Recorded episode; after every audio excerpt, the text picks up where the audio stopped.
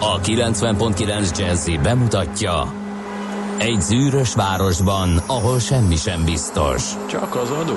Mondom semmi. Ahol a kisbefektetőket senki sem védi meg a tőzsdei kilengésektől, és a sikátorokban leselkedik a kíméletlen hozamgyilkos. Csak négy férfi múlik a közbiztonsága. Hadnagy urak, merre vannak? A mindenre elszánt és korrumpálhatatlan alakulat vigyáz a rendre minden reggel. Az állati nyomozók? Négy férfi egyeset és egy nyalóka. Ács Gábor, Gede Balázs, Kántor Endre és Mihálovics András. Az íróasztal mögül pedig Profit kapitány diktálja a tempót. Humor, emberi sorsok, közönséges bűnözők és pénz, pénz, pénz. Egy különleges ügyosztály. A Gazdasági Muppet Show minden hétköznap reggel a 90.9 Jazzin. De is figyelj, ne csak a bárányok hallgassanak. De miért? Ha nincs pénzed azért, ha megvan, akkor pedig azért. Millás reggeli. Szólunk és védünk. Szép jó reggelt kívánunk kedves hallgatóságnak. Szeptember 6-a van csütörtök reggel 3.47 után járunk 3 perccel, amikor is elindítjuk a millás reggelit itt a 90.9 Jazzin Ács Gáborra. És Gede Balázsa. 0630 20 10 909, ez az SMS és WhatsApp számunk, ez utóbbira már záporoznak az üzenetek, mondhatnánk. Természetesen a korán kelő törzshallgatóktól, F a nagyon szerelmes futárért 6 óra előtt nekünk. Jó reggel, Csepel, Gödöllő, hibamentes, befelé már nagy a forgalom a Veres Péter úton, és végre jött egy nyoszi. Azt mondja, hogy D-kartás is írt, kis optimista, jó reggelt, kartások, ifjú M kartás előbbre hozta az ébresztőt, ennek okán csak pozitívan tudok nyilatkozni az út és a forgalmi viszonyokról a pirkadatban még akadálymentes a közlekedés. Gödről Székesfővárosunkban minden szakaszon. Igen, a kis M kartárs az, hogyha kelni akar, akkor ő kell. Dunakeszi már fél hétkor tragikus, mindenhol dugó, írja az XRDS, és épp ebben a pillanatban jött egy üzenet Miskától, rendkívüli hírek, nálunk frissen készült almalében úszik az egész reggeli, mivel a pohár álmos és kiborul. Na hát az nagyszerű, akkor egy kis plusz elfoglaltság, mire azt összeszeditek hogy ne ragadjon ott semmi. Még egyszer akkor az elérhetőségünk 06 30 20 10 9 09, és hát igen, kis péntek van csütörtök, hát csak egy picit kell kibírni. Kis péntek, csütört. Nem? Igazi optimista péntek, hát előzetes, viccelj, hogy kis pént, lekis péntekezni a csütörtököt, amikor még két teljes munkanap van hátra a hétvégéig. Ez igazán. hogy azért már, már csak Értem. valami látótávolságba kerül. Ez az nekem pont jól esett, aki az öregedés újabb stációival foglalkozik magával, és nem érti, hogy egy hajnalban indulás, majd éjfélkor érkezés utáni reggeli rádiós műszak miért viseli meg évről évre jobban a, azt, aki ezt bemeri vállalni, mert um, a jó, jó ötletnek tűnik sima ügy. Hát most minden 23, 23 30 as az érkezés, mi az? De abból lesz egy kis késés, meg egy kis félkettes ágyba bújás, akkor utána mindjárt máshogy néz ki ez a következő reggel. De ez sem volt így még, legalábbis úgy érzem. Két éve, négy éve, hat Pár éve. éve hát, igen, és egyre romlik a helyzet, már nem, nem úgy megy, hogy kimész reggel, Brüsszelbe ledorongolod a légipar jeles képviselőit, ugye, aztán hazajössz később. Igen. Kaptak, Majd holnap mesélek róla. Kaptak igen, az arcukba? Um, Remélem. Nem jöttek el? Ja, bocs, berezeltek. Az volt az érdekes, hogy az összes együtt egy konferencia beszélgetés keretében mondta le az esemény, de mondom, hogy holnap, holnap Na jó, jó, jó, jó, az jó lesz, hogy... akkor majd a fapadosban mm, ö, igen, igen, igen. De azért maga az esemény érdekes, nagyon sokan ott voltak a turizmus képviselői közül. Akkor csak egy fél percben, hogy ne rébuszokba beszéljünk, hogy mi volt-e, szó volt-e. Um, Um, nem tudom fejből pontosan a, a titulusokat. Uh-huh. A lényeg az, hogy uh, Újhely István magyar EU képviselő, aki a turizmus bizottságnak a vezetője, javasolja, hogy iszonyatosan nagy minőség romlás volt, meg az utas bánásmód az katasztrofális tud lenni, főleg problémák esetén, és hogy egy etikai kódex készüljön el, mert hogy az EU-ban azért elég lassan. A, tehát a szabályozás változtatni az nagyon lassú lenne, de addig is egy gyorsabb megoldásként egyfajta irányelveket vagy uh-huh. etikai kódexet készítsünk a légitársaságnak, és ebben veszünk e, részt mi is. és ezzel kapcsolatosan volt egy első egyeztetés, ahol meghívást kaptak azok is, akik összeállítottak egy ilyen kezdő anyagot, és ez volt tegnap a légitársaságok először mondták, hogy oké, okay, aztán nem sokkal az esemény alatt úgy döntöttek közösen, uh-huh. úgy tűnik, hogy nem. Közben annyi történt, hogy kaptak konkrét javaslatokat is és lehet, hogy arra mondták azt, hogy ez kicsit sok lenne, vagy húzós lenne, nem Aha. tudjuk. Úgyhogy egyenkénti, nem a vitába. Nem, egyenkénti találkozókat kértek a képviselőtől, a bizottságvezető úrtól, úgyhogy innentől fog majd ez folytatódni, de ő meg nagyon eltökélt, hogy itt valamit változtatni kell. Hát mert ugye az van, de erről már rengeteget beszéltünk, hogy van egy elég szigorú, bizonyos tekintetben szigorú, más tekintetben nem annyira szigorú fogyasztóvédelmi szabályozás uniós szinten. Eh, annak egy részét, tehát abban egy csomó mindent nem tartanak be. Tehát betartatással semmi se történik, tehát megtehetik, hogy van szabályozás, de nagy, nagy évben mm. tesznek rá. Egy része, ahol olyan szigorú a szabályozás, hogy kőkemény pénzek járnak, kártalanítás, ott a piac kitermelte ennek a betarthatóságát úgy, hogy életre hívott olyan cégeket, amelyek profi jogászokkal leverik a légitársaságokon. Ugye erről is beszéltünk Igen. már. Ez a pénzbeli kárt.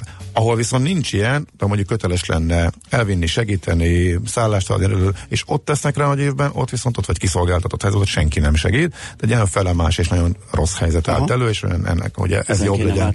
Ezen kéne változtatni. Ez, ez irányba indult a kezdeményezés, és ebben próbálok segíteni én is, de mondom majd holnap egy-két részlettel akkor a fapadosban. Na hát akkor ez csak egy ilyen előzetes volt, rögtön ezt követően megköszöntjük a zakariásokat, ők ünnepelnek a mai napon, nekük van ö, nevük napja, aldánok, harkányok, magnuszok is, őket is köszöntünk, köszöntjük, és a... Hova tűnt a hétvégi eső? Nem ja, lesz? Bo, bocsánat, rá, rámentem Nem a, baj, ha elmarad. Rámentem mert, a grafikonomra. És, igen, ja, igen, ez a... Ez a szeptember, olyan, mint a tőzsdei, de nem az, a szeptember Igen. 9 környékén itt voltak ilyen nagy huplik, és ez eltűnt. Akkor, akkor a hétvégére megint elromlik az idő, mondás, az lehet, hogy mégsem lesz igaz, mert még két napja úgy tűnt, de majd oh, akkor ezt is megnézem. Az időkép is most már jól nézett ki, csupa ilyen, csu, ki? Ah, na, csupa, jó, ilyen, csupa ilyen es, esős felhősikon volt, de így az egész egy, egy, igen, egy hétre igen, előre, és most már csak ilyen felhős napos, uh-huh. egész, egész jó kinézetük Ebben is. már csak ilyen max minimál zápor maradt a, a tré. Jó, hát ezt elfogadjuk így szeptember elején, 26-25-ös maximumokkal, igen, ez ez jónak ígérkezik, ha így marad. Ugye, és meg a jövő héten még így emelkedik a csárt, tehát még jön egy kis meleg, meleg vissza majd. Na, hát ez egy egész... Kis egész. bounce. Jó, igen, Aha. egész jól néz ki. Jó van. Jó van, várjuk. Így van. Na, egy-két évfordulót akkor csak 117 évvel ezelőtt született Bilicsi Tivadar. Hát szerintem így kevesen vagy hát egyre kevesebben emlékeznek uh-huh. rá, vagy látják, ugye, ahogy haladunk előre a korban. Keresztúri Dezső is 114 évvel ezelőtt született ezen a napon, szeptember 6-án. Roger Waters, a Pink Floyd énekese 75 éves a mai napon. Bagi Iván humorista 42 éves, és Dolores O'Riordan lenne 47 éves. Hát ez a lenne a, a legszörnyűbb, igen. Uh-huh. Nek a frontembere volt, ugye? Igen, és néhány hónapja um, halt meg. Hát most nem tudom, a, a volt és áll a tisztávatlan körülmények között um, Londonban, de szerintem nincs egy éve, ugye? Amikor uh-huh. mi is megemlékeztünk róla. Sajnos, igen. Sajnálatos eseményről. Mm, jó, azt mondja, hogy belekukkantunk a műsortükörbe, és mondjuk, hogy mivel készülünk, természetesen összefoglaló jön, tőzsdei összefoglaló, majd 6 perc alatt beszágódjuk a világot némi friss és érdekes információval. Aztán ébresztő témánkban pedig a nyugdíjbiztosításokat járjuk körbe. Egy nyugdíjbiztosítási kisokost tárunk a hallgatóság elé. Huszák Dániel segítségével a Portfolio.hu elemzője, ő összeszedte nagyon jól, hogy Mire érdemes figyelni, miben történt változás, ugye nagyon sokáig eléggé használhatatlan konstrukció volt, és a drágásága okán főleg most már a nyugdíj portfólióban simán van helye, úgyhogy mindenfélét amit erről tudni kell, és amire érdemes odafigyelni, amikor választunk ellenére, egy ilyet. ellenére, nem? Vagy ellenére, igen, igen, igen. Korábban is. Ha, olcsóbb is lett, de sokkal tisztább, tehát sokkal jobban meg tudod nézni, Igen, és tudod hasonlítani őket. Váltak. Igen, és a TKM-en kívül más mutató is van, hogy a TKM az talán közismertebb, de más dolgok is vannak, amit érdemes megemlíteni ezzel kapcsolatosan. Meg hát vannak friss adatok a piaci szereplőknek a részesedéseiről, az is izgalmas, úgyhogy ezt majd körbejárjuk. Aztán ingatlan rovat Balog Lászlóval, az ingatlan.com vezető gazdasági szakértőjével megnézzük, hogy hova lettek a jó minőségű használt ingatlanok, és mekkora ö, rés tátong a felújítandó és a felújított jó minőségű, ám egyre inkább eltűnő félben lévő ingatlanok között. Ö, hazai piacsal foglalkozó rovatunkban Virág Ferencet hívjuk, Random Capital, elnök, az Random Capital ZRT elnök vezérigazgatóját. Mindig rohanunk hozzá, amikor tanácsra van szükség, hogy hogyan tovább, és bizony itt van az ősz. Jön ezerrel, és hát az bizony nem a legjobb időszaka a tőzsdéknek. Megkérdezzük, hogy kell-e ö, paráznunk, ugye nem túl optimista már régóta a jövőt illetően. Aztán pénzügyeket kristálytisztán fogunk ö, ö, elétek tárni, megnézzük, hogy itt a Mediterráneumban hogyan telt a nyár, természetesen pénzügyi tervezés tekintetében dr. Magyar Csaba lesz itt velünk, aztán futómű autós rovatunkban Várkonyi Gábort tárcsázók, nemzetközi részvény mustra jön, kilenc után gasztrórovat, tőzsde és IT rovat. Ezt kínáljuk nektek ma. Most pedig zenélünk egyet.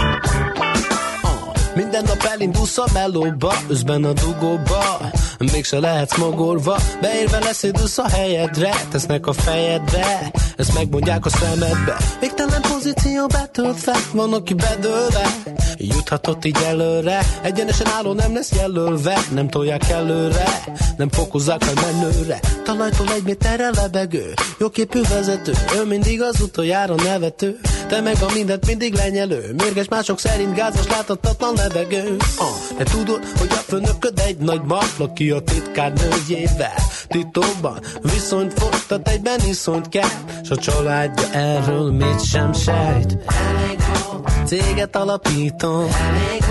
Jó nagyot szakítom. Én leszek a főnök Millió pénzek szépen ide jöttem Céget alapítok. Jó nagyot szakítok Én leszek a főnök. Millió pénzek szépen ide jöttek. Előtte bejársz még pár hónapot Mint aki dolgozik. Közben csak komputeren golfozik. Folyton az interneten szörfözöl Elegánsan öltözöl Mindenki velük öltözöl Karate tananyit és gyakorlott És ezzel megoldott az önbizalom hiánya Az után is nyugodtan vonulhat És ha megtámadnak Együttese bárkit lerúghat. Mert él egy jó nagyatot hitelre Árát nem figyelve Előre számítva a sikerre. Trendire veszed majd a figurát A fodrásznak éred a manapság divatos Áú, frizurát. Bérez egy irodát a központba Ami egy vagyomba a, Kerül neked havonta De nem van neked ez is megéri Hiszen az egészet Baró komputer vezérli. Elég volt Téged alapítom Elég van Jó nagyot szakítom. De jó lesz Én leszek a főnök Millió pénzek szépen ide jöttek. Elég van Céget alapítom. Elég van Jó nagyot szakítom. De jó lesz Én leszek a főnök Millió pénzek szépen ide jöttek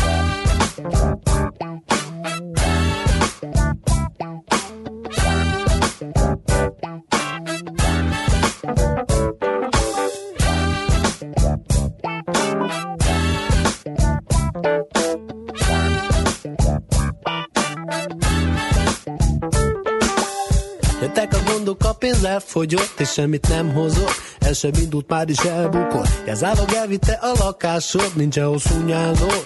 Még jó, hogy van egy kabátod. Sietve nagyon az autód összetört, az iroda összedőlt. S a biztosító meggyötört. Persze te tudod, nem a te hibád. Útban volt a világ, ami mindig rosszat, miért csak rá? Miért csak rá? De ezt kérdezed. Miért keseríti meg az életed? Vajon mit csináljak? Vajon hova menjek? Remélem a régi helyre visszavesz. Elég volt, elég volt. Jó nagyot szakítom. Én leszek a főnök, millió pénzek szépen ide jöttem. Elég volt. Téged alapítom. Elég volt. Jó nagyot szakítom. Én leszek a főnök, millió pénzek szépen ide jöttem. Elég volt. Céget alapítom. Elég volt. Jó nagyot szakítom. De jó lesz. Én leszek a főnök, millió pénzek szépen ide jöttem. Elég volt. Céget alapítom. Elég volt. Jó jó lesz. Millió pénzek és ha nem vesznek vissza, csinálsz majd egy céget, így a történhet, soha nem ér véget.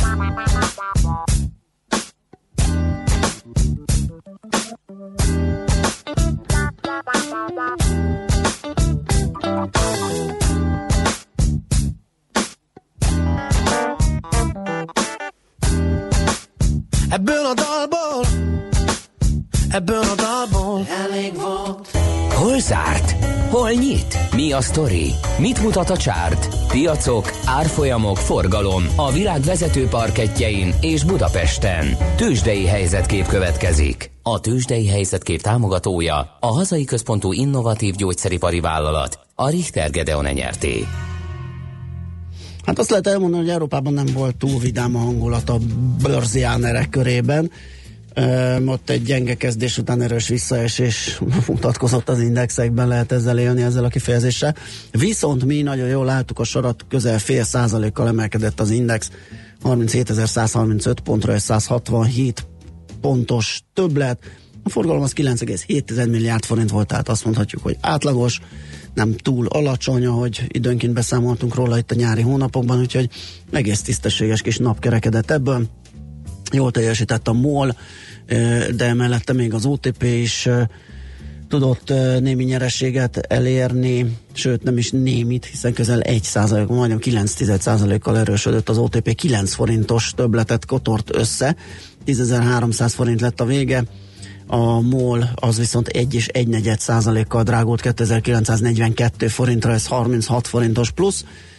A Magyar Telekom árfolyama 1 forint 50 fillérrel esett, 413 forint 50 fillére, ez 4 mínusz, azért akadtam el, mint hogyha ennyit ment volna előző nap, tehát itt a téli tolizása 413-415 között. A Richter pedig 65 forinttal értékelődött le, ez 1,2%-os esésnek felel meg, és 5285 forint lett a vége a záróár a Richter papíroknál. Onnan jön a folytatásos kis és közepes papírokat tömörítő index, a Bumix, az 6,1%-os csökkenés zárt, 3694 ponton áll most. Amerikában az volt az érdekes, hogy pont az idei trend fordítottja volt, tehát a technológia szerepelt a leggyengébben, és húzta lefelé a mutatókat, a Nasdaq alul teljesített több mint egy százalékot zakózott, miközben a Facebook és a Twitter vezetőinek a szenátusi meghallgatása volt, ezeket a papírokat is szépen ütötték. A legnagyobb tech nevek estek, Facebook 2,5 százalék, Twitter 6 százalék, Amazon 2,2 százalékos bukóval visszajött a 2000 dolláros szint alá. Ezzel gondolom elhagyta azt az 1000 milliárdos tőkeértéket is, ugye? Amit előző nap volt a hír, hogy az Apple után második cégként elért az álomhatárt. Igen, egyelőre csak beleprintelt. beleprintelt, így már nyilván alatta van, mert amikor az árfolyam ért el a 2000-et, akkor az még nem volt meg, valahol kicsit fölötte van, uh-huh. ha az árfolyamot nézzük a álomhatár, de hát sokan azt gondolják, a cégek eltér növekedését tekintve, hogy megelőzheti az Amazon akár már középtávon a legértékesebb cégek listáján e, ebben a zónában, vagy alatta, vagy akár fölötte is, tehát az Apple. Na mindegy, meglátjuk, lényeg az, hogy itt is egy kisebb fajta e, korrekció volt, az olajár esése volt még kiemelésre érdemes, de amúgy egy enyhe korrekciót e, mondhatunk, amely a technológiában egy kicsit nagyobb volt, úgyhogy ennyi az amerikai összefoglaló. Maci kolléga dörzsölhetné a tenyerét, hogy újra bedobhatja ez egy sima, egy fordított oh, klasszikus, igen. mert hogy a Dow Jones kicsit még emelkedni is tudott, és a másik kettő index tartott lefelé. Tőzsdei helyzetkép hangzott el a Millás reggeliben. A Tőzsdei helyzetkép támogatója a hazai központú gyógyszeripari vállalat, a Richter Gedeon nyerté. Von Schwarz figyelmezteti a Dél-Budán közlekedőket, hogy a hatos bevezetőn a Savoya Parknál trafi. Köszönjük, és uh, Balázs is írt nekünk, Nagykörösi út m bevezető az Ecseri piactól torlódik, a kifejezetten sok az udvarias utastárs, mely optimizmusra ad okot. Na hát ez végre egy jó hír, ugye? Uh, 0630 20 10 909, ez az SMS és a WhatsApp számunk. László B. Katalin jön a friss hírekkel, azután pedig mi jövünk vissza, és folytatjuk a millás reggelit itt a 90.9 Jazzin. Műsorunkban termék megjelenítést hallhattak. Jazzy Rendezvú pároknak és magánzóknak, beszédeseknek és félszegeknek, akiknek van társa és azoknak, akik most is erre vágynak. A Jazzy Rendezvú egy olyan hely, ahol bárki elmondhatja történetét, vagy meghallgathatja másokét. Azután ki tudja, talán lesz egy hang, ami ő hozzászól. Jazzy Rendezvú Bálint Edinával minden vasárnap este 9-től a 90.9 Jazzin. Reklám legyen a szeptember a kényeztetés hónapja. Élvezzék az Emirates egyedi business class árait. Repüljenek együtt már 560 ezer forinttól. Kezdődjön az út a repülőtérre ingyenes sofőrszolgálatunkkal. Majd pihenjenek ágyja alakítató üléseinkben, élvezzék az ínyenc konyhát és különleges borainkat. Foglaljanak közösen szeptember 16-áig, és fedezzék fel világszínvonalú szolgáltatásainkat és válogatott nemzetközi destinációinkat. Részletek az emirates.hu oldalon. Az ajánlat az ASF elfogadásával érvényes. New York, London, Hongkong, Budapest. Tőzsdei helyzetkép a legfrissebb árfolyamokkal, zárási adatokkal, kibocsátói hírekkel, a Millás reggeliben minden hétköznap reggel 6 óra 50 perckor. Long vagy short, Mika vagy medve. A tőzsdei helyzetkép támogatója, a hazai központú innovatív gyógyszeripari vállalat, a Richter Gedeon nyerté.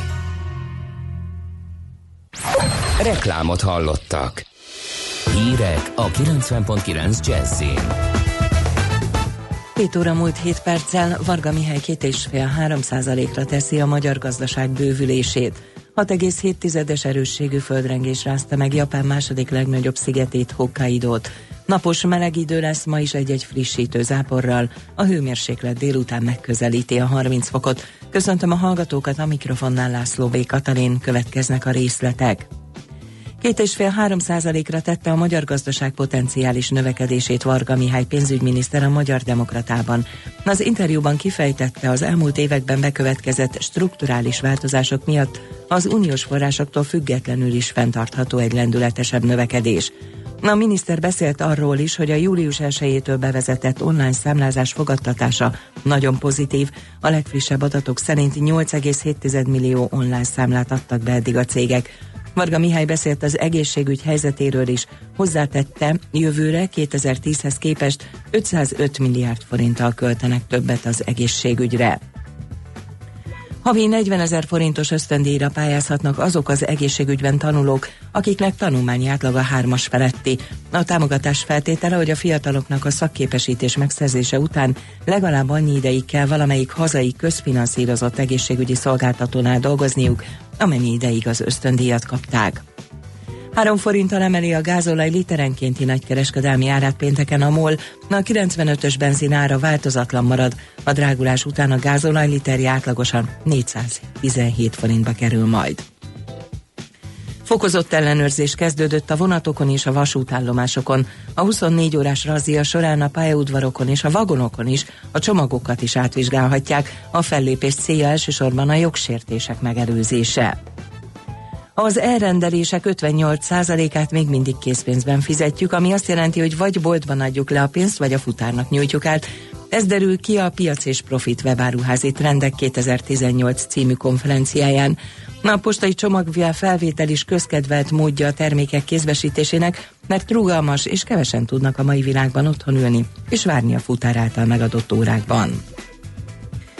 Nagy-Britannia az SBT elé vinni a Skripál ügy fejleményeit, ezért a biztonsági tanács összehívását kezdeményezte, hogy tájékoztassa a testületet a nyomozás fejleményeiről, közölte Keren Pierce brit ENSZ nagykövet. A brit válthatóság szerint az eddigi vizsgálatok alapján két orosz állampolgár gyanúsítható a Szergej Skripál egykori orosz-brit kettős ügynök és lánya ellen márciusban elkövetett merénylettel, amelyet egy novicsok típusú idegméreggel hajtottak végre.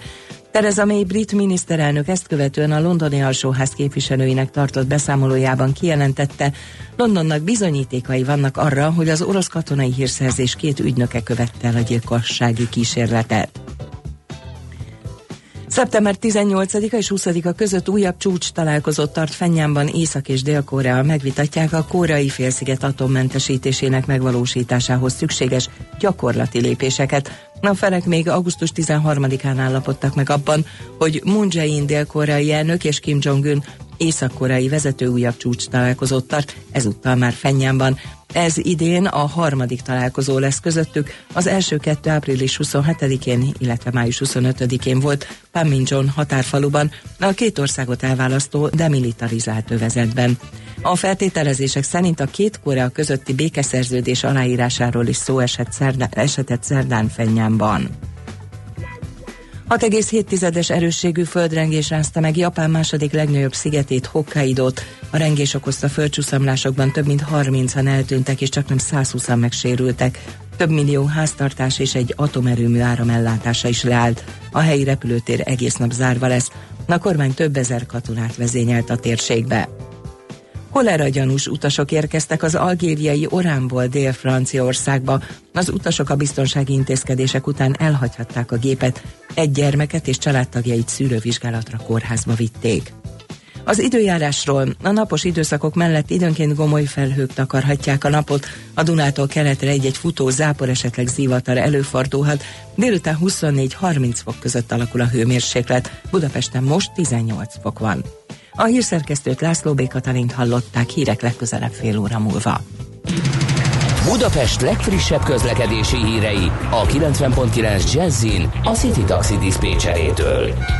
Jó reggelt kívánok a kedves hallgatóknak! Egyre többen indulnak el már a városban, de még viszonylag jól lehet közlekedni, és azért érénkül a forgalom is. Jó hír az, hogy a Váci úton megszűnt a terelés, sáveltalás, szalompálya, enélkül talán könnyebb lesz bejutni ebből az irányból. Balesetről nincs tudomásunk, és trafipaxot sem láttak a kollégáim. Köszönöm szépen a figyelmüket, további jó utat kívánok! A hírek után már is folytatódik a millás reggeli. Itt a 90.9 jazz Következő műsorunkban termék megjelenítést hallhatnak.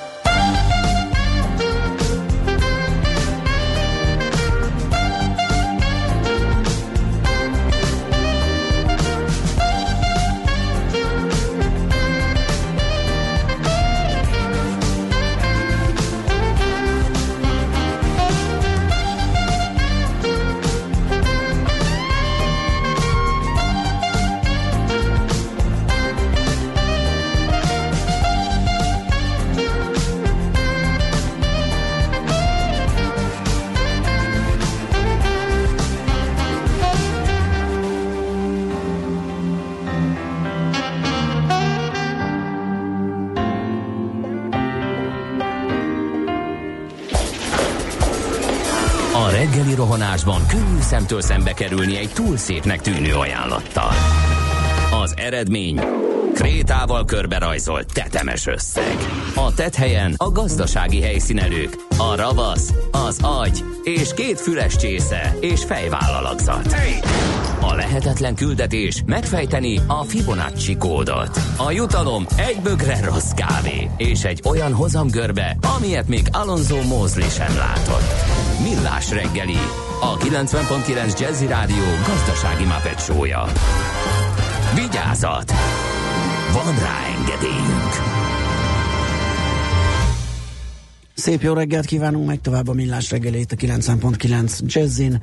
Szeptember 6-án csütörtökön reggel 418 után 4 perccel vagyunk a stúdióban Ács Gábor. És Gede Balázs. 0 30 20 10 909 a WhatsApp és SMS számunk. Hát az utolsó útinfo, amit kaptunk, azt beolvastuk a hírek előtt, mert hogy akkor jött, hogy a nagy, nagykörösi út elmötös bevezető az ecseri piactól torlódik.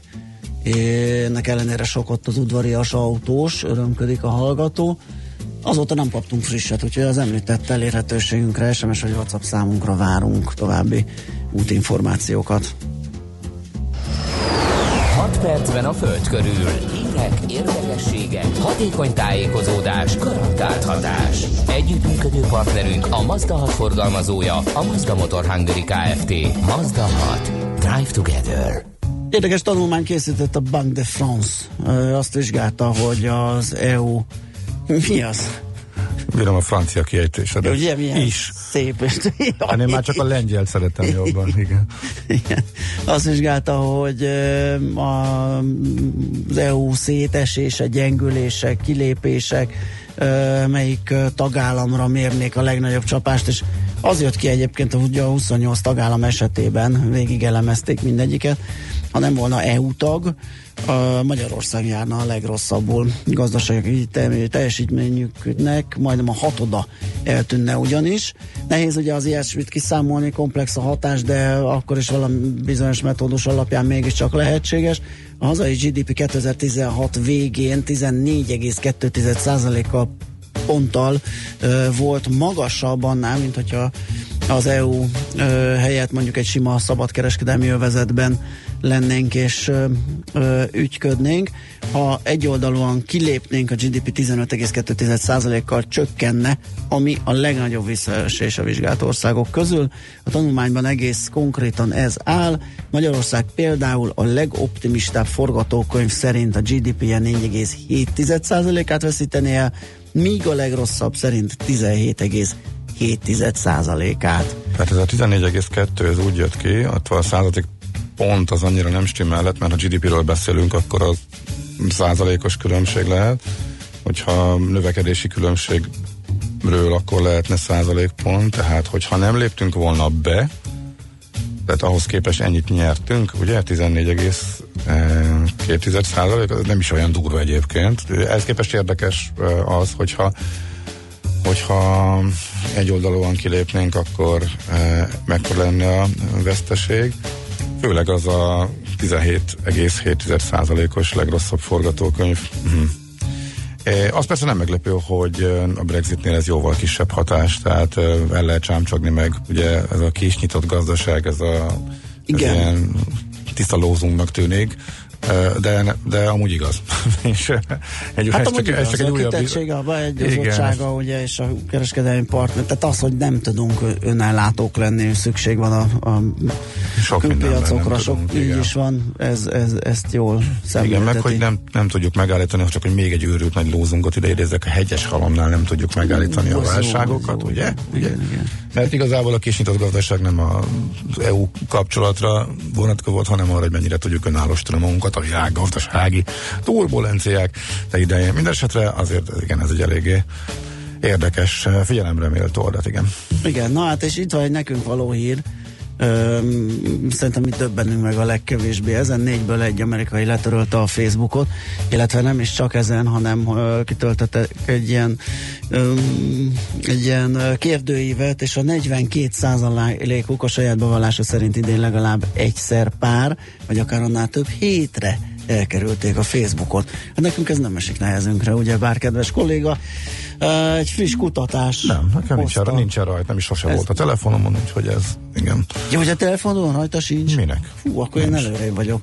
Az enyém rajta van, de nem nézegetem. Na, nekem nincs is rajta. Én is törlöm, és akkor majd az lesz, hogy ott leszek a statisztikába. Az érdekes, a... hogy, a, a, csak egy, hogy hosszasan elmezgetik, hogy mi állhatott a háttérben, és akkor fölveszik, például az index cikke is fölhozza a, a botrányokat, akkor a, a szerepét a Myanmari népírtásban, hát csodálkoznék, hogyha bárki is nem jött törölte volna le a Hát ez illetve ez... nyilván vannak, de hát az annyira elenyésző, akinek ez a szívébe vág, egyébként sajnos nyilván, de a legfontosabb szám az az, amivel, elkapcsol, amivel kapcsolatosan, már érkeztek egyébként hírek, és más felmérésekből is kiderült, hogy kimondottan a fiatalok azok, akik elpártolnak a Facebooktól. Igen, ez meg viszont nem feltétlenül van összefüggésben, vagy nem áll összefüggésben az adatbotrányokkal, mert Igen, már előbb is... elkezdtek szivárogni, mert nem tetszett nekik, az, nem, az se tetszett, hogy a nem. szülőkkel ott egy kupacba lehet lenni, meg ránéznek, meg nem tudom. Nem, a Snapchat előbb... sokkal divatosabb lett például, hogy ahol el tudod küldeni és letörlődik a dolog, tehát egészen másképpen működik, úgyhogy az már egy folyamat volt, lehet, hogy ráerősített, plusz, hogy ezeket hallották, ezeket a híreket az, a fiatalok, az kétségtelen, hogy náluk ez az arány, ez, ez tényleg egész magas, egyszerűen 44 százalék. Egész egyszerűen coolabb, igen, igen, jobban igen. használható, menőbb lett a másik, igen. pont nem érdekli őket szerintem sem, nagy részt sem az alatkezelési botrány, sem akármilyen másik Facebook botrány. Igen. De lényeg az, hogy a, az időseknél alig van lemozsolódás, a fiataloknál meg hatalmas, de ugye erről már volt szó. Van még időnk az Uberre? Van szépen. még, kérlek szépen. Tőzsdére kerek egy percünk van hát hatból. Az bőven elég, ugye tőzsdére igyekszik a, a társaság, akit uh, itthonról kivágtak, mint a macskát. Uh, meg még máshonnan is. Meg még máshonnan is egyébként, igen, azóta már, és, és nem tervezi a cég, az, az az érdekes benne, hogy eladnák az önvezető technológiát, fejlesztő részlegüket, ugye fölmerült többször, hogy azt kiszervezik, hogy ne rondítsa ott a képet, mert hogy volt az a az az ominózus... Uh, halál... a macska lett? Mondtad a céget, hogy melyik? Mondtam az Ubert, igen. persze. Igen. Csak a macska, macska rém lett a végén. Nem, de nem, nem, nem, Uber, hát Uber, nem, Uber, Jó, Ubernek. Ugye itt, is lehet mondani. Amikor váratlan problémák, tőzsdere tudnál menni egy óriási hype közepette, és Igen. jönnek a váratlan problémák, és na akkor mikor menjél tőzsdére? Ez nem egy könnyű kérdés, amikor e, sokan elfordulnak tőled, az elemzők is bizalmatlanabbá válnak, nehezen tudod elpattintani a papírjaidat, úgyhogy ez végül csak egy befektetőt megnyugtatni próbáló, húra optimista nyilatkozat a cégvezetője részéről, ami most érkezett, hogy a terveket változatlan igen, jövünk, igen, jövünk, jövünk nyugalom, és azt nyugalom. hogy a lift az már az ott van, nem kell sietni, mi megfontoltan szépen lassan. Így van, jó lesz az nekünk. Jó lesz az, így van. 6 percben a Föld körül. Együttműködő partnerünk a Mazda 6 forgalmazója, a Mazda Motor Hungary Kft. Mazda 6. Drive together.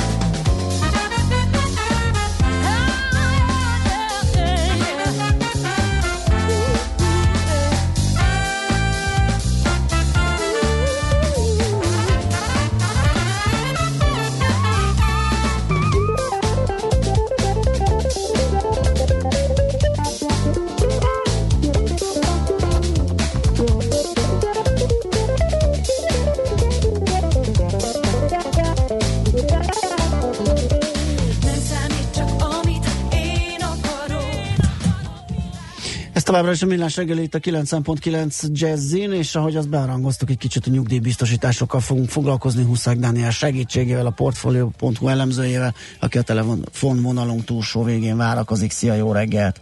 Jó reggelt, üdvözlöm a hallgatókat! És aki írt egy kitűnő összefoglalót Igen. ezzel kapcsolatban, azt keltette fel a mi figyelmünket is. Hát köszönöm. Na, nézzük, nézzük bele, hogy milyen irányba változtak a nyugdíjbiztosítási konstrukciók. Ugye egy darabig nem voltak annyira vonzóak, drágák voltak, most már az összehasonlíthatóságuk sokat javult, meg lehet nézni mindenkinek gondosan, hogy melyiket válassza. Mi a fő üzenet most nyugdíjbiztosítás ügyben? Jó, belefér a nyugdíjportfólióba, ha igen, akkor mire kell odafigyelni, hogyan érdemes választani? Tehát egy ilyen kis kisokost. De van, aki azt mondja, hogy elé. főleg a jelenlegi rendkívül alacsony hozam környezetben még mindig nagyon nehéz kitermelni azokat a költségeket, amiket ezek a konstrukciók rejtenek. Szóval hol tartunk most? Hát mindkettőtöknek valamilyen szinten igaza van. Én úgy látom személy szerint, hogy jelentős javulás volt látható a nyugdíjbiztosítási szektorban, illetve megtakarítási célú életbiztosítások szektorában ámblok. Ugye egyrészt ezek a termékek jelentősen olcsóbbak lettek, a másrészt ugye az átláthatóságok is jelentősen javult, harmadrészt pedig ugye mindez annak köszönhető, hogy számos olyan olyan segédeszköz jutott gyakorlatilag a befektetők kezébe az MNB, illetve az EU szabályozásának köszönhetően, melynek, melynek a segítségével ugye sokkal könnyebben tudnak döntést hozni. Most más nyugdíj célú termékekhez képest soka, sokan még mindig relatíve drágának tartják a nyugdíjbiztosításokat, ebben valóban igazad van, hogy, hogy akadhatnak ugye jelenlegi hozam környezetben nehézségek ugye ezeknek a költségeknek a kitermelésével, de uh, én személy szerint úgy látom, hogy, hogy, uh, hogy azért nyugdíjbiztosításokkal kapcsolatosan van egy kis egy kis ilyen transzparenciával kapcsolatos anomália. Tehát ezek gyakorlatilag jelenleg az egyetlen nyugdíj célú termék, ahol, ahol tényleg látod azt, hogy, hogy így körülbelül mennyi lesz az a teljes költség, amit ugye egy adott, adott élettartam alatt ki fogsz fizetni. Más termékek esetén ugye nem feltétlenül van meg ez a transzparencia, így ö, számolgathatsz mondjuk azzal, hogy például egy önkéntes nyugdíjpénztár mennyivel olcsóbb, ott azért nem látod ennyire transzparensen azt, hogy, hogy tényleg mik a mögöttes költségek, mik a portfóliókezelési költségek, mik, mik a jutalékok, stb. stb.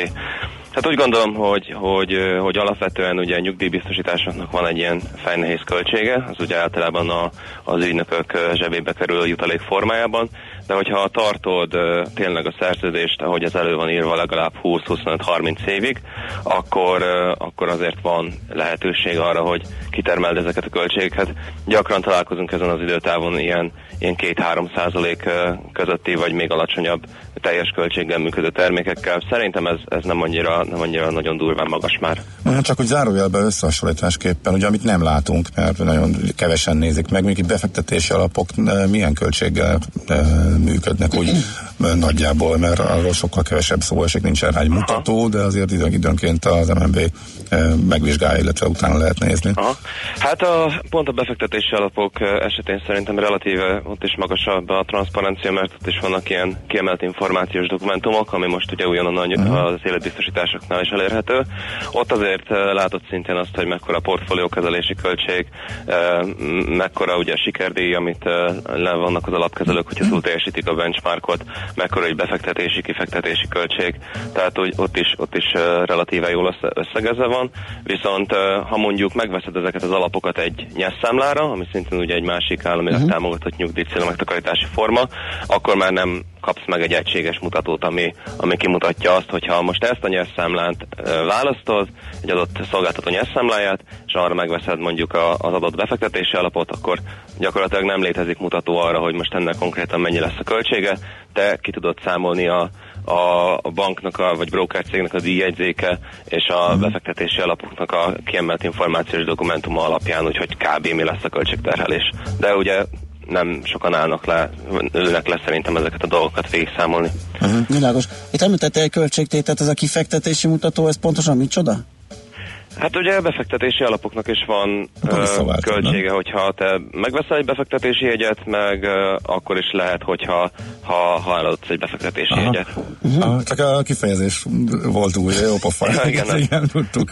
Aha. Inkább, inkább tranzakciós, tranzakciós jó, nem, nem, nekem tetszik, nem, persze, tetszik a kifektetés, ez sokkal jobb, jobban hangzik. Köszönjük, úgyhogy ez új, de majd rászokunk, ezt, ezt megvettük. De akkor vissza, vissza a nyugdíjbiztosításokhoz. A TKM-ről Azért kérem, hogy erről beszéljünk kicsit kevesebbet, mert ez talán jobban benne van a köztudatban, ez Igen. régebbi, esünk túl ezen, hogy ez pontosan micsoda, nagyjából milyen mutatókat látunk most a piacon, úgyhogy csökkentek, és utána majd a másikról, ami talán kevésbé ismer. Jó, um, kezdjük szerintem akkor inkább a, a kevésbé jó, úgyis jó. része. Ugye ez a Uh-huh. Igen, ez a nagy újdonság, ugye ez az EU uh, BRIPS rendelétével lépett életbe kiemelt befektetési információkat tartalmazó dokumentum. Ez lényegében egy, egy ilyen három, három oldalas összegző, amiben szinte minden lényeges biztosítással kapcsolatos információt leírnak, kezdve onnan, hogy mi a célja, a célcsoportja a terméknek, milyen, milyen kockázati szintje van, ugye egy 1-től 7-ig terjedő skálán tartalmaz mintaszámításokat arra az esetre is, hogy mondjuk különféle piaci környezetek mellett milyen, milyen hozamok várhatók, illetve hogy egy adott befektetési összeg mellett mekkora összeget vehet majd ki a, az ügyfél egy 10 és 20 éves időtávon Láthatók belőle különféle kockázati fedezeteknek egy térítési összegei. Látható a terméknek a teljes költsége, az is ki van mutatva egy 10 20, év, 20, éve, 20 éves időtávra, illetve láthatók benne a különféle költségek, hogy elebontva is egyszerű költségek, folyóköltségek, járulékos költségek, különféle költségnemekre lebontva. Most ezek ugye javítják jelentősen a maguknak a termékeknek a transzparenciáját, viszont, viszont nincs ezeknél a kideknél még egy olyan összehasonlító oldal, mint ami mondjuk a TK-meknél, TK mutatóknál már ugye elérhető. Az MNB honlapján van egy, egy kiváló eszköz erre, ahol lehet ugye különféle biztosítási típusok alapján keresni, illetve összehasonlítani nagyon jól a, uh-huh a különféle tékelmutatókat. Tehát ez a kidek esetén még várat magára, hogy egy ilyen oldal legyen, de, de egyes termékeknek a transz, egyes termékeket szerintem így is jelentősen jobban átláthatóvá tesz ez a Aha. KID dokumentum. Tehát akkor a KID egy uniós találmány, a TKM pedig magyar, ha úgy veszük, és mondjuk, de, illetve hát találmány, de hát ugye a szabályozók pontosan azért, hogy a befektető tisztában lássanak, találták ki és emiatt vannak ezek. És a kiden belül van még egy ríjünk, e, az micsoda és milyen viszonyban van a TKM-mel? Ez gyakorlatilag a, a befektetőnek a, a, a hozamáldozatát e, mutatja meg, tehát a, a, a költségek e, hozamra gyakorolt hatását mutatja meg ez a mutató. E, hát ez a funkció gyakorlatilag a, a TKM-nek is, viszont minimális számításbeli módszertan belé különbségek vannak a uh-huh. kettő között, ebbe nem feltétlenül mennék bele, hogyha nem... Jó, nem, persze, semmi persze, ez meg, hát ugye, hogy így rádión keresztül kicsit e- kezd emészhetetlenné válni. Meg visszakanyarodhatunk oda, hogy ugye a TKM az, transz, az összehasonlítható, tehát mindenkinek azt ajánlhatjuk. Na tényleg ott mi a helyzet? Mennyire csökkentek a TKM-ek, mennyire mentek le költségben a nyugdíjbiztosítások az elmúlt időszakban? Hát alapvetően az látható, hogy a kifejezetten drága uh, életbiztosítások, megtakarítási célú életbiztosítások, azok, azok eltűntek a piacról.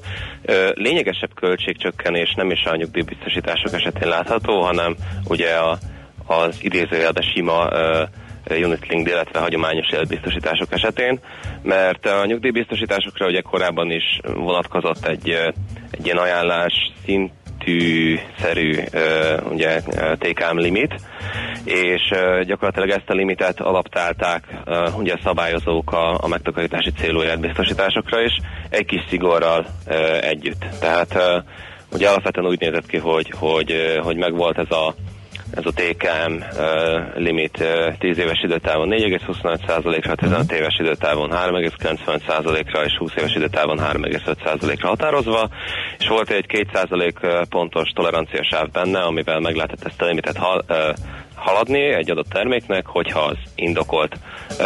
Az indok, indoklás, vagy indokoltságnak, indokoltságot gyakorlatilag az ad a, ezeknek a, ennek a mutatónak a meghaladásának, hogy egy adott eszközalap az mondjuk komplexebb, vagy mondjuk tőkegaranciával működik, vagy mondjuk egy olyan kockázatot vállal a biztosító vele, ami, ami, ami indokolja ezt.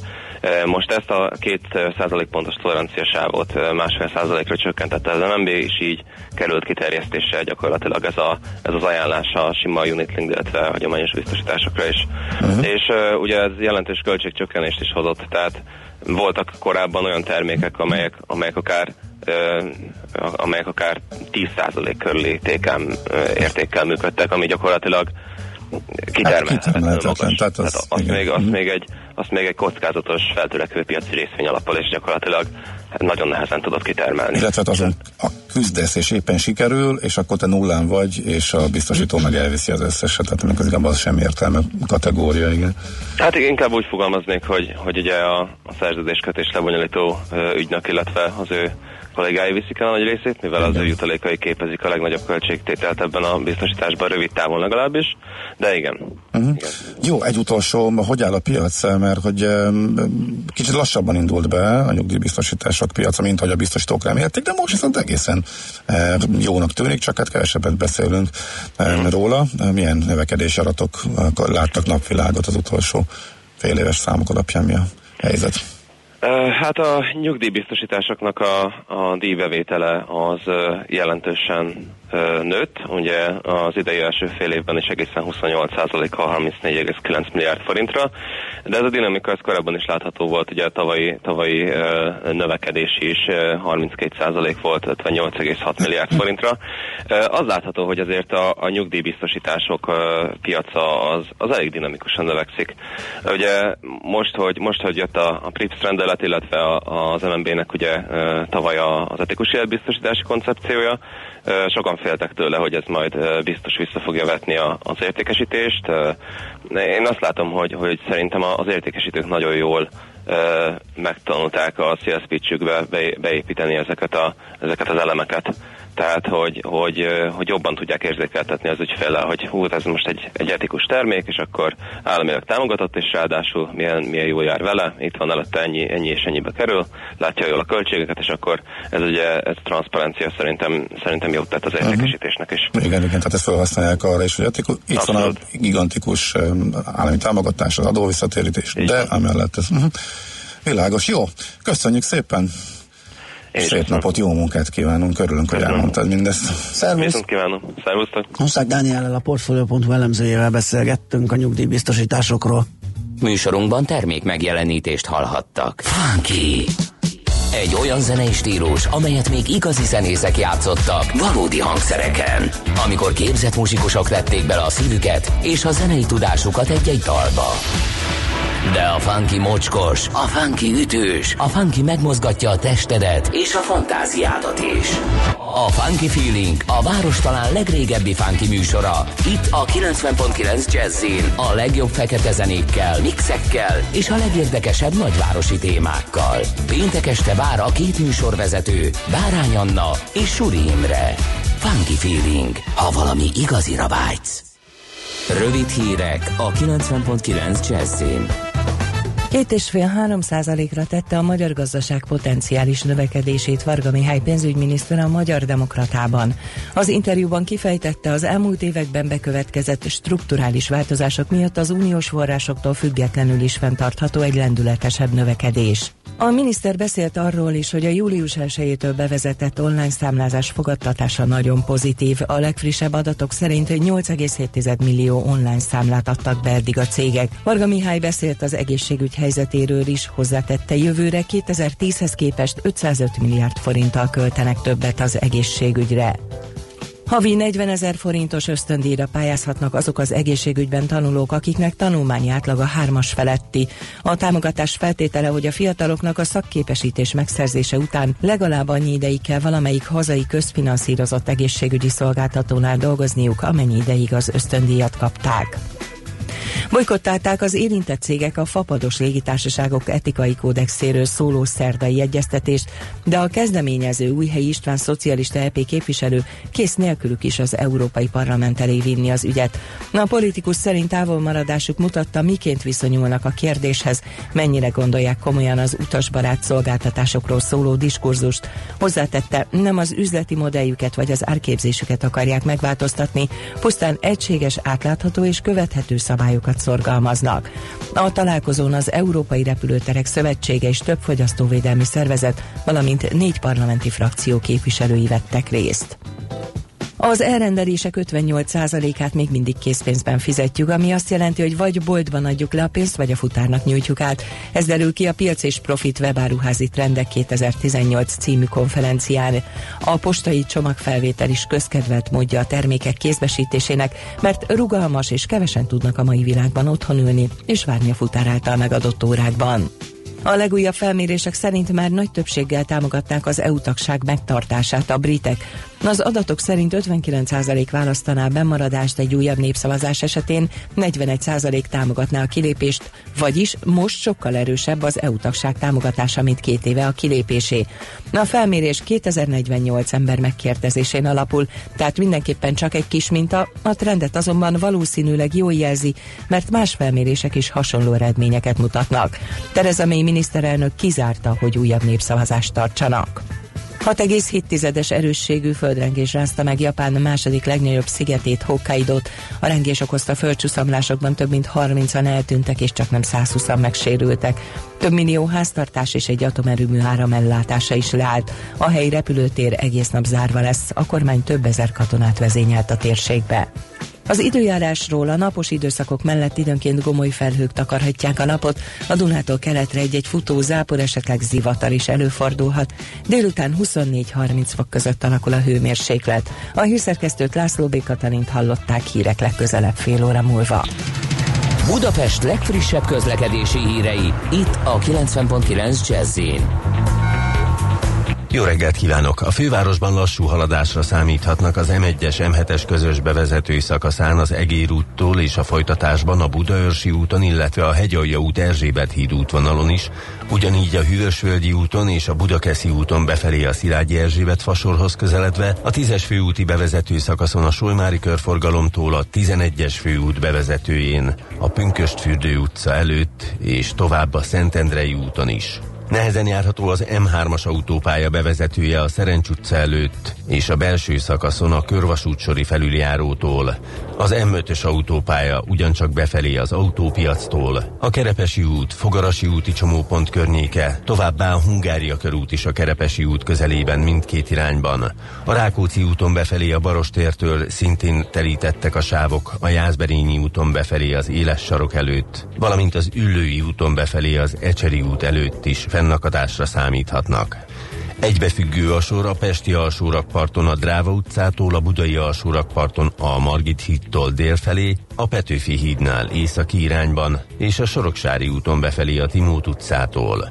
Torlódás alakult ki a második Rákóczi-Ferenc úton, az m 0 és a Csepeli temető közelében, a Kossuth Lajos utca Weissmanfréd út útvonalon, a Soroksári út irányában és a Haraszti úton befelé a Grasalkovics út előtt. Varga Etele, BKK Info. A hírek után már is folytatódik a millás reggeli. Itt a 90.9 jazz Következő műsorunkban termék megjelenítést hallhatnak. Ritorna, torna, poli, the mambo like a crazy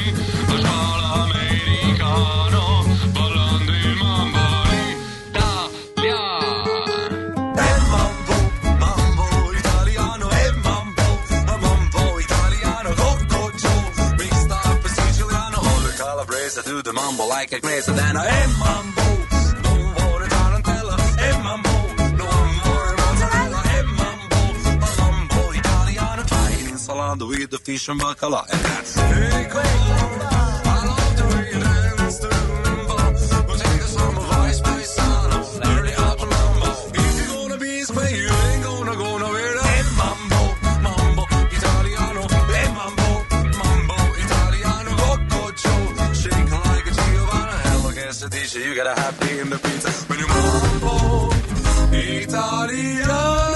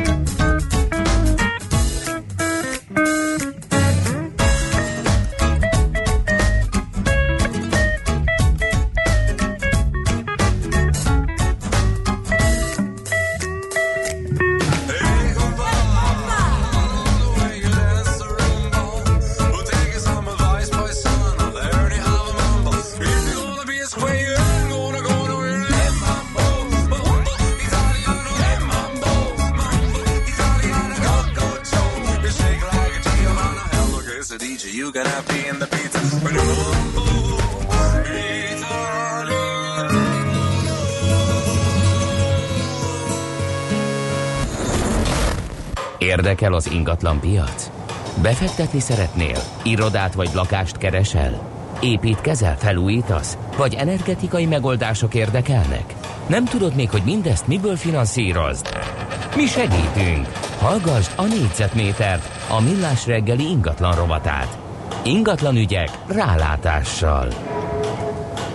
Időről időre beszélgettünk erről a témáról, ami most jön, hogy a használt lakáspiacon ugye mekkora különbség van a felújított és a, és a a felújításra szoruló ingatlanok között. Ez most országos átlagban akár 20%-nál is nagyobb lehet. És és az apropóját most az adja, hogy megint elővettük ezt a témát, hogy egyre inkább kezdenek eltűnni az újszerű lakások, tehát az egész komolyan rendbetett, felújított lakások a piacról. Hát, hogy ez mi áll a jelenség hátterében, vagy, vagy egyáltalán mit, mit, hogyan befolyásolhatja ez a piacot, az árakat, az Balog Lászlóval, az ingatlan.com vezető gazdasági szakértőjével beszéljük meg. Szia, jó reggelt! Most már talált ha- hangod is lesz, szia, jó reggelt! Jó reggelt, sziasztok! Ja, igen, megy, működik minden. Na, szóval, hogy áll a piac? Hova lettek az újszerű lakások? A legutóbbi elemzésünkben azt találtuk, hogy a jó minőségű lakások gyakorlatilag hiánycikké váltak a piacon. Egyrészt nagyon megnőtt az áruk a használt lakásokhoz képest, Aha. kb. 20%-os a differencia. A, a, az újszerűek, illetve a felújított lakások ennyivel drágábbak, mint a közepes vagy felújítandó állapotúak, illetve a számuk is csökkent, és ez a kettő együtt azt a benyomást keltheti a vásárlókban, és gyakorlatilag kelti is, hogy ha valaki jó lakást szeretne vásárolni, akkor nagyon nehéz dolga van, mert hogy kevés van belőle, és ami van, az pedig ö, meglehetősen drága. A Budapesten, a budapesti adatok alapján azt látjuk, hogy a kínálati piacon a felújítandó lakásokat kb. 545 ezer forintért kínálják négyzetméterenként, a, fel, a felújítottak, illetve jó állapotú újszerű lakások átlagára pedig több mint 650 ezer forintos négyzetméter áron ö, kínálják a tulajdonosok, és hát nyilván ebből az a legérdekesebb, hogy ezeket el is viszik ö, ennyi pénzért, vagy kicsivel kevesebbért, kb. egyébként olyan 3-4 százalék jelenleg az alkupozíció mértéke, mert, mert kevés van belőlük, és általában azt látjuk, hogy a keresők többsége az jó állapotú, jó minőségű ingatlanban gondolkodik, tehát nem azzal szeretnék kezdeni a beköltözés után az életét, hogy még belevág egy-két hónapos felújításba, ami ugye munkaerőhiány amúgy miatt. Na, akartam ez az, mert hogy két éve, két éve még arról beszélgettünk, hogy komoly igény van a felújítottra, hogy mindenki a Mert ez saját maga ízlését és- vigye igen. bele, és úgy újítsa föl, ahogy most az már neki valószínű, hogy tetszik. nagyobb rumlival jár az, az egész, és nem látna a végét ugye a szakemberhiány miatt, hogy mikor mi készül el, uh-huh. és mikorra. Így ö, gyaníthatóan elpártoltak ettől a, a vevők. Igen, itt ö, két, ö, itt két dolgot érdemes megvizsgálni, hogyha valaki mondjuk befektetési célral vesz lakást, egy felújítandó állapotút, és, és azt saját maga vagy a rá meg, ö, által megbízott szakemberek segítségével felújítja, és ugye drágább áron dobja piacra, ez sokáig, és talán még most is egy működőképes megoldás, de nagyon kell ö, válogatni a kínálatban, hogy megtaláljuk az erre ideális ingatlant, hiszen itt ugye az elhelyezkedés is egy Persze. rendkívül fontos tényező, és a, és a használt lakások is jelentősen megdrágultak, ezáltal még hogyha százalékosan nagy is a különbség, forintban kifejezve elég nagy a kockázat, hogyha például arra számítunk, hogy mondjuk vég, elvégzünk egy 1-2 millió forintos felújítást, és az mondjuk tart két hónapig, manapság nagyon gyakran találja magát abban a helyzetben az ember, hogy mondjuk három hónap után a költségek már mondjuk a másfélszeresére nőttek, 3-4 millió forintnál tartunk, és még sehol se a vége, mert hogy egyrészt vagy nehéz ember találni a, a feladatokra, vagy ugye folyamatosan emelkednek a költségek, és ezáltal sokkal nehezebben kikalkulálható egy felújítási folyamat után elérhető hozam is. És egyébként ami visz, akinek viszont egyébként van fantázia szerintem a felújítandó és és mondjuk közepes állapotú ingatlanokban, az pont az a réteg, akinek már a jó helyen lévő ingatlanok közül, vagy a számára ideális elhelyezkedés ingatlanok közül a jó állapotú már a, már, már a megfizetetlen kategóriába tartozik, hiszen néhány évvel ezelőtt pont arról beszélgettünk, hogy érdemes mondjuk eladás előtt felújítani a lakást, vagy jó üzlete megvenni, romos állapotban felújítani és eladni, ez valószínűleg még mindig egy működőképes modell a befektetők részéről, viszont, viszont eladás előtt egyre kevésbé tűnik jó megoldásnak felújítani a lakást, hiszen már sokkal nagyobb lehetőség van abban, hogyha valaki még saját célra vásárol, akkor inkább egy olyan ingatlant vesz, ami mondjuk funkcionálisan megfelelő, tehát lakható állapotban van, de ugye nincs rajta az időnyomás, hogy mondjuk egy-két hónap alatt muszáj embert találni, muszáj kipörgetni a felújítást, hogy még értelmezhető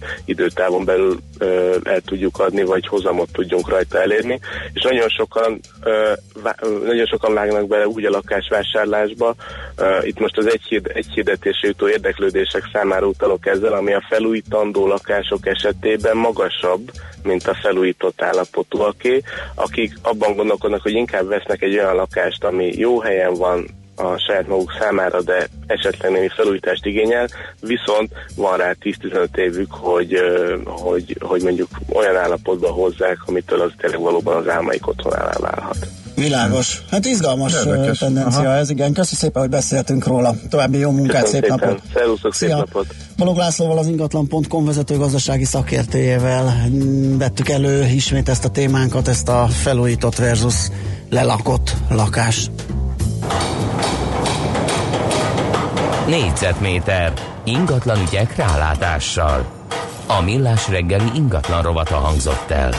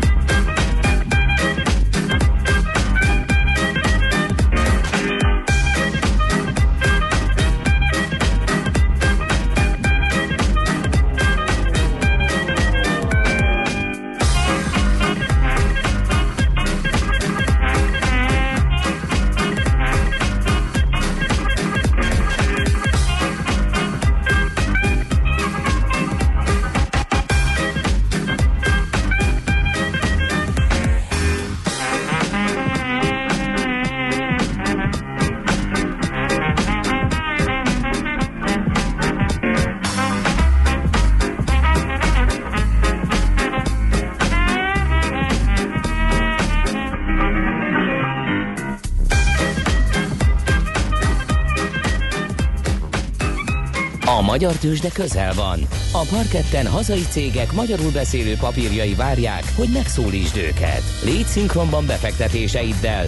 Színes, széles vásznú magyarul beszélő tőzsdeblokk a Millás reggeliben. A rovat támogatója a Budapesti Értéktőzsde ZRT. Keresd a hazait, keres a hazaival. Ismét egy sokat látott tőzsdei harci veteránra van szükségünk, hogy kicsit eligazítást kérjünk a tekintetben, hogy mit hozhat az ősz. Ugye hagyományosan egy elég rossz időszaka ez a tőzsdéknek, és hát főleg most lehet izgulni, hogy számos olyan gócpont van, amiből kirobbanhat, durranhat valami nagyobb pénzügyi válság, és hát tele vagyunk ráadásul anomáliákkal, ugye egy csúcsra járó amerikai piac, lemaradó európai és ázsiai, nálunk is ugye parázunk. Még jobban lemaradó magyar. De még jobban lemaradó magyar, ahol viszont akár még jobban lemaradhatnánk és eshetnénk, mert például a devizánkat láthatóan nem szeretik és gyengülget, ahhoz képest a tőzsde egész jól tartja magát. Tehát egy ilyen- nagyon keszekusz a helyzet és e, így érkezünk meg az őszbe, ami meg amúgy nem szokott hagyományosan jó lenni, hogy Virág Ferenctől, a Random Kapitáz ZRT elnök vezérigazgatójától kérünk ismét útmutatást. Szia, jó reggel! Jó reggelt, boldog őszt! Igen, ezek Köszönjük. után, köszi. Na, hogy, hogy, hogy mit, mit vársz te, hogyan um, folyamhat le ez, a, ez az őszi periódus a tőzsdéken? Szerintem, amit most látunk úgy nagyjából mindenhol, az a hatalmas küzdelem a számok világában, mert egyrésztől nagyon sok valóban az a gócpont, ami, hogyha valódi problémává organizálódik, akkor igazán komoly dolgok is jöhetnek. Ugye jó pár ilyen tudunk, ilyen például a- az amerikai kamatemelésből következő folyamatos eh, pénzkiáramlás majd, ami a részvénypiacokat illeti. Ilyen a török helyzet, Venezuela, Argentina, Olaszország, tehát meg lehet sorolni. Számtalan olyan pont van, ami komoly problémává érhet. Ugyanakkor a másik oldalon van egy olyan dolog, amit úgy nevezünk egy szóval, hogy pénz, és ez a pénz még mindig töménytelen. Nem beszélve arról, hogy eh, mind a nemzetközi tőzsdék, és leginkább itt most az amerikai tőzsdékre gondolok, illetve nagyon igaz ez a magyar tőzsdére is, rendkívül olcsó, és eh, semmi olyan jel nincsen, ami azt mutatná, hogy egyébként a fundamentumok alapján részvénypiacoknak egyébként fordulnia kellene, bár tudjuk, hogy sokkal fontosabb az, hogy a pénz miként van jelen a piacon, mint egyébként az, hogy ezek a különböző mutatók mit mutatnak. De a pénzből is, magyar egy, helyzet- Feri, bocsáss meg, a pénzből az egyre kevesebb van, sőt a Fed már visszafelé szívja, a- az, E- és az ECB is már inkább kezd leállni ugye a pénznyomtatással, tehát itt azért egy elég eh, negatív tendencia van. Oké, van pénz, de azért önmagában az, hogy megváltozik az iránya a mozgásának, az nem számít. De csak nagyon lassú. Tehát itt a félreértés mindig abból van, hogy amikor mondjuk van egy hatalmas kamatemelés, és hirtelen a piac érkezik 3-400 bázispont, akár honnan valamilyen gazdasági problémát kell ezáltal orvosolni, az egy teljesen más pénzfolyam, és más az, amikor folyamatosan készülve a piaci szereplők szép lassan kezdenek átállni a fix income ö, biztosította kamatbevételek felé a részvénypiacoknak a lényegesen magasabb, egyébként de kockázatosabb hozamaihoz képest. Ezek a folyamatok nem zajlanak le egy-két hónap alatt. Ezt látjuk, és lesz itt is egy nagy küzdelem, mert ugye másodat Amerika, másodat Európa, másodat a magyar helyzet. Éppen most néztem, hogy Magyarországon a váltók része nagyon sok mindenki még mindig negatív forint kamattal számol a elhelyezett pénzekért. Az Európai Unió tagállamai között is leginkább még ez az irány uralkodik, miközben Amerikában minden hónapban arról hallunk, hogy megint előkészítésekkel a következő kamatemelés lehetősége, és egyes hangok már azt mondják, hogy inkább nagyot kéne emelni és gyorsabban, mint a folyamatos és lassú ütem. A pénz nem tűnt el, és sokkal lassabban tűnik el, mint ahogy mi azt gondoljuk. Éppen ez az a küzdelem, ami most a piacokon zajlik. És ebben a piaci küzdelemben kell valahogy elhelyezni Magyarországot, amire azt kell, hogy mondjam az elmúlt időszaknak a válti jelentései alapján, hogy nagyon-nagyon olcsó a magyar piac. Rendkívül olcsó, és a hozamok tekintetében is. Miért mondom ezt? Azért mondom ezt, mert hogyha megyünk végig a papírokon és nézzünk, kezdjük mondjuk egy magyar telekommal, ami eh, nem a szívem csicska az elmúlt időben az osztalékfizetés miatt, bár itt átfogalmaztuk mi magunk a véleményünket a papírral kapcsolatban, és már nem osztalékpapírként tekintjük, hanem egyébként egy elég jó cashflow évente állító eh, részvénytársaságra, ami kifizet azon kívül 25 forint eh, közel most ugye, vagy olyan több mint 6%-os eh, osztalékhozammal bíró osztalékot, de 60 milliárd forintot tud előállítani egy évben, ami a 400 milliárdos kapitalizáció mellett 15%-os készpénzes termelő képesség egy évben. Beszéltünk a módon, ami szintén bőven 300 milliárd forint fölötti eh, free cash tud előállítani, vagy éppen az OTP, aminek a nettó profitja ebben az évben meghaladhatja a 320 milliárd forintot, miközben a kapitalizációja az eh, valahol 2800-3000 milliárd forint között van, most nem tudom pontosan kiszámolni, tehát ez is egy bőven 10% föz- fölötti megtérülés. Tehát ezek a számok nagyon-nagyon szépek, és eh, önmagában nem indokolná azt, hogy a magyar piac lemaradó legyen, mégis az. Na, akkor miért lemaradó? Szerintem inkább azért, mert az imaging kapcsolatban van egy félelem, egy probléma, hogy azok a dolgok, amiket a Törökországban látunk, ez a bizalmatlansági alapú gazdasági visszaesés lehetősége, mert nem úgy kell elképzelni a török helyzetet, hogy héten történt valami, és a török gazdaság megrogyott, nem azért, mert a gazdaságpolitikai irányvonal nem tetszik a nyugatnak, nem tetszik Amerikának, és ebből kifolyólag olyan intézkedések garmad érkezik a piacra, és olyan bizalmatlanság, ami valójában kialakítja ezt a gazdasági fordulatot és problémát. És én egy kicsit úgy érzem, hogy ebbe a mi térségünk is egyébként szereppel bír, és ez látszik, ugye, amit említettetek is a nemzeti valutánkon, ami mindenkori csúcsa közelébe érkezik, és ez a csúcs ez nem is volt olyan nagyon régen, mert a néhány hónap ezelőtt ért el ezt a 330 forintot, és ismét 328, tegnap 329 forint is volt. Ez biztos, hogy előjelnek nem jó. Ugyanakkor nem feltétlenül jelenti ezt azt, hogy ugyanarra a problémás útra lépünk, mint amire lépett az elmúlt években Törökország, vagy éppen Oroszország. Bár szoktam hozni a hasonlatot, hogy ez a 30 közül deviz, ami nálunk ugye 300-os az euróval szemben, példaként nézve, ez az oroszoknál 70 érkezett a 30 valamennyi, illetve a 30 valamennyi 3,4-3,5-ös dollárérték a török lira esetében, az pedig felment az elmúlt időszakban ugye 7 fölé is, hogyha most a magyar például akarnak levezetni, akkor nekünk attól kéne félni, hogy az eurónk az előbb-utóbb 6-700-800 forintot is érhet, hát ez nagyon-nagyon rosszul hangzana. De én bízom benne, hogy ez nem fog kialakulni. Hogyha ez a bizalom pedig megvan, és hosszabb távra tekintünk, akkor ahhoz, hogy Magyarország érdemben est ugyan ezekre a szintekről, ahhoz kéne egy mikrofordulat, ami leginkább ugye a tőzsdei vállalatoknak a profitabilitásába kéne, hogy megmutatkozzon. Ennek nem látom a jelét. Ugyanakkor boldog se vagyok, mert még egyszer visszatérve a pénz uralja a piacokat leginkább, és ha ez az uralom megtörik, akkor teljesen mindegy, hogy mi hova van értékelve. Sokszor vitatkoztunk azon a múltban is, hogy egyes papírok nagyon-nagyon szép fundamentumok mellett milyen borzalmas árfolyamokra voltak képesek, egyszerűen azért, mert vagy bizalmatlanság volt, vagy mert nem volt pénz.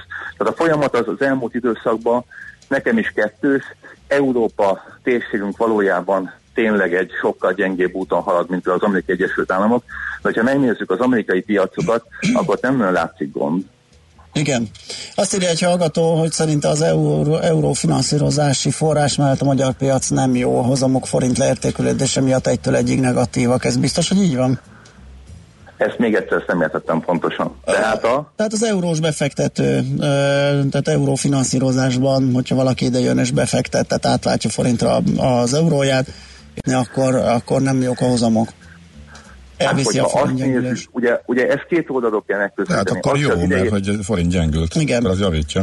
Ugye azt kell néznünk, hogy az ideérkező működő tőke az itt lévő befektetései során, ami hogyha egy normális uh, iparági befektetés milyen hozamot tud előállítani. Szerintem ebben egyébként az elmúlt években a nálunk megjelenő társaságok nem voltak rosszak, illetve a másik oldal azt kell megnézni valójában, hogy mekkora devizakockázatot fut azzal, hogy forintot birtokol, uh-huh. és majd később vissza kell váltani azt a forintot euróra, vagy dollára, és hogyha gyengül a forint árfolyam, ez teljesen logikus kérdés egyébként, akkor ez valójában egy negatív dolgot jelenthet. De még egyszer mondom, szerintem nem tartunk itt. Önmagában én azért tartom egy kicsit ezt a dolgot érdekesnek és furcsának, bár eléggé szkeptikus vagyok egyébként a lazán elengedett forintpolitikával szemben, mert azt gondolom, hogy van egy pont, aminél átbillenő és már kezelhetetlenné válik, és ezzel nagyon komolyan foglalkozni is kell. De ha megnéztek mint az elmúlt években a forinttal, most az alapvető gócpontnak gondolunk egyébként a magyarországi részvénypiac tekintetében is, akkor azt látjuk, hogy ez a 310-315 forint, ez egy átlagosnak tekinthető árazás volt. Na most innen feléptünk 10 forintot. Hogyha ezt ki kéne számolni, és ki számolom gyorsan, százalékban ez 3 százalékot jelent. Azért nem gondolom azt, hogy 3%-os különbség miatt itt most hirtelen a világ végét kéne látni, de az is igaz, hogy kimozdultunk valamerre egy olyan irányba, ami nem jó. Világos. Hát felé köszönjük szépen, nem lettünk vidámabbak, de minden esetre az óvatosság érződik, hogy ö, vigyáznunk kell. Bár ö, én azt is kiéreztem, hogy ezek szerint, hogyha valamiféle globális para miatt így, így megijednénk és lejjebb az árak, de a fundamentumok nem vál, változnak, akkor akár csipegetni is lehet a magyar papírokból. Azzal a kérdésre egyetértek, hogy itt most hirtelen valami felrobban a világba problémaként, azt, azt nem gondolom, hogy egy lassú lefolyású dolog lehet, hanem inkább sokkal gyorsabb, mint azt általában láttuk. Uh-huh. Én egy évre gondolok, ha mégis megtörténik ami egyébként valóban megtörténhet ennyi idő után, és azok jó beszállási pontok lesznek. De búcsúzó mindenképpen azt kell mondani, hogy szeptemberben van ilyenkor még 20 meg 30 fok lehetnek, még boldognak kell lenni, aztán novemberben majd csirdagáljunk. Így van, ráérünk akkor. Köszi szépen, Feri. Jó munkát, szép napot. Én is. Szia. Köszönöm, sziasztok. Virág Ferenccel a Random Kapitány ZRT elnök vezérigazgatójával beszélgettünk. Használd ki a hazai piac adta lehetőségeket. Kereskedj itthoni blue chipekkel, vagy akár a kisebb kapitalizációjú cégek részvényeivel. A rovat támogatója a Budapesti Értéktősde ZRT, mert semmi sem jobb, mint a hazai. Nos, László Békat jön a friss hírekkel, azután mi jövünk vissza és folytatjuk a millás reggelit itt a 90.9 Jazzin.